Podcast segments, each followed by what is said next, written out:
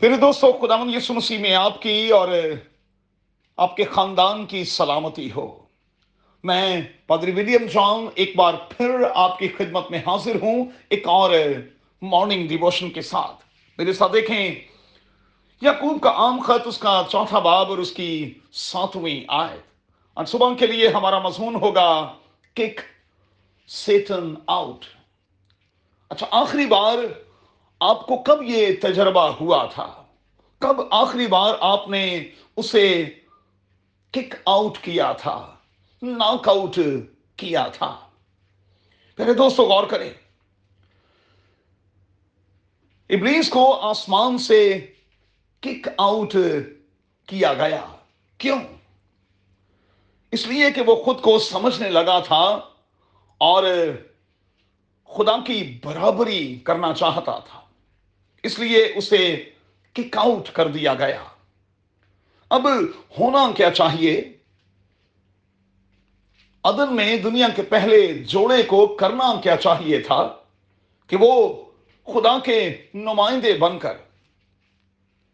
ابلیس کے ورگلانے پر اسے عدم سے کک آؤٹ کر دیتے۔ لیکن وہ خود اس کے ہاتھوں ناک آؤٹ ہو گئے۔ یاد رہے کہ المسیح نے ہمیں آزاد کیا ہے؟ اس کے اثر سے ہمیں آزادی بخشی ہے۔ اب ہم زندہ خدا کا مقدس ہیں۔ مقدس کا پاک ہونا بڑا ضروری ہے۔ اور وہ تمام کی تمام چیزیں جو اس مقدس کو ناپاک کر سکتی ہیں، ہمیں انہیں اپنے اندر سے کک آؤٹ کرنے کی ضرورت ہے۔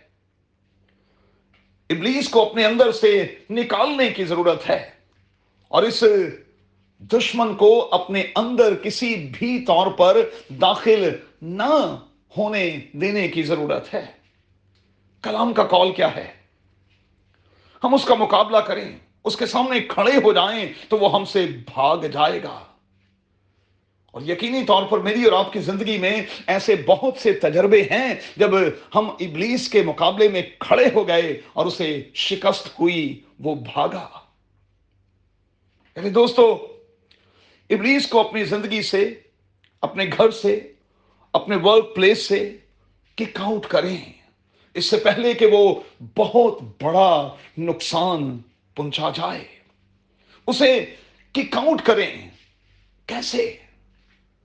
چند ایک بیبی سٹیپس اٹھائیں، پہلا پرستش کے ذریعے سے۔ اور میں ہمیشہ یہ سکھاتا اور کہتا ہوں کہ جہاں پرستش ہوتی ہے، وہاں سے ابلیس بھاگتا ہے۔ دوسری بات، دعا اور کلام کے مطالعہ کے ذریعے سے۔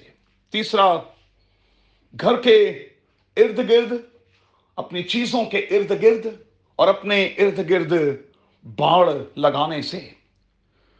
یہ وہ چھوٹے چھوٹے سے سٹیپس ہیں جن کو استعمال میں لا کر ہم ابلیس کے ہر وار سے بچ سکتے ہیں۔ اب متی کی انجیل کے چھٹے باپ کی چوبیسویں آیت میں جب ہم خدا یسو مسیح کے ساتھ چلتے ہیں، تو پھر یاد رکھنا ہے کہ ہم ایک ہی وقت میں دو مالکوں کے ساتھ نہیں چل سکتے، دو کی خدمت نہیں کر سکتے۔ ہمیں ان میں سے ایک کا انتخاب کرنا ہے۔ اس لیے میں ہاتھ جوڑ کر آپ سے درخواست کرتا ہوں کہ ابلیس کو موقع نہ دیں۔ اس سے بات چیت کا سلسلہ بند کریں۔ جب آپ اس سے بات چیت کرتے ہیں تو وہ آپ کو ورگلا لیتا ہے، پھنسا لیتا ہے اور پھر ناک آؤٹ کر دیتا ہے۔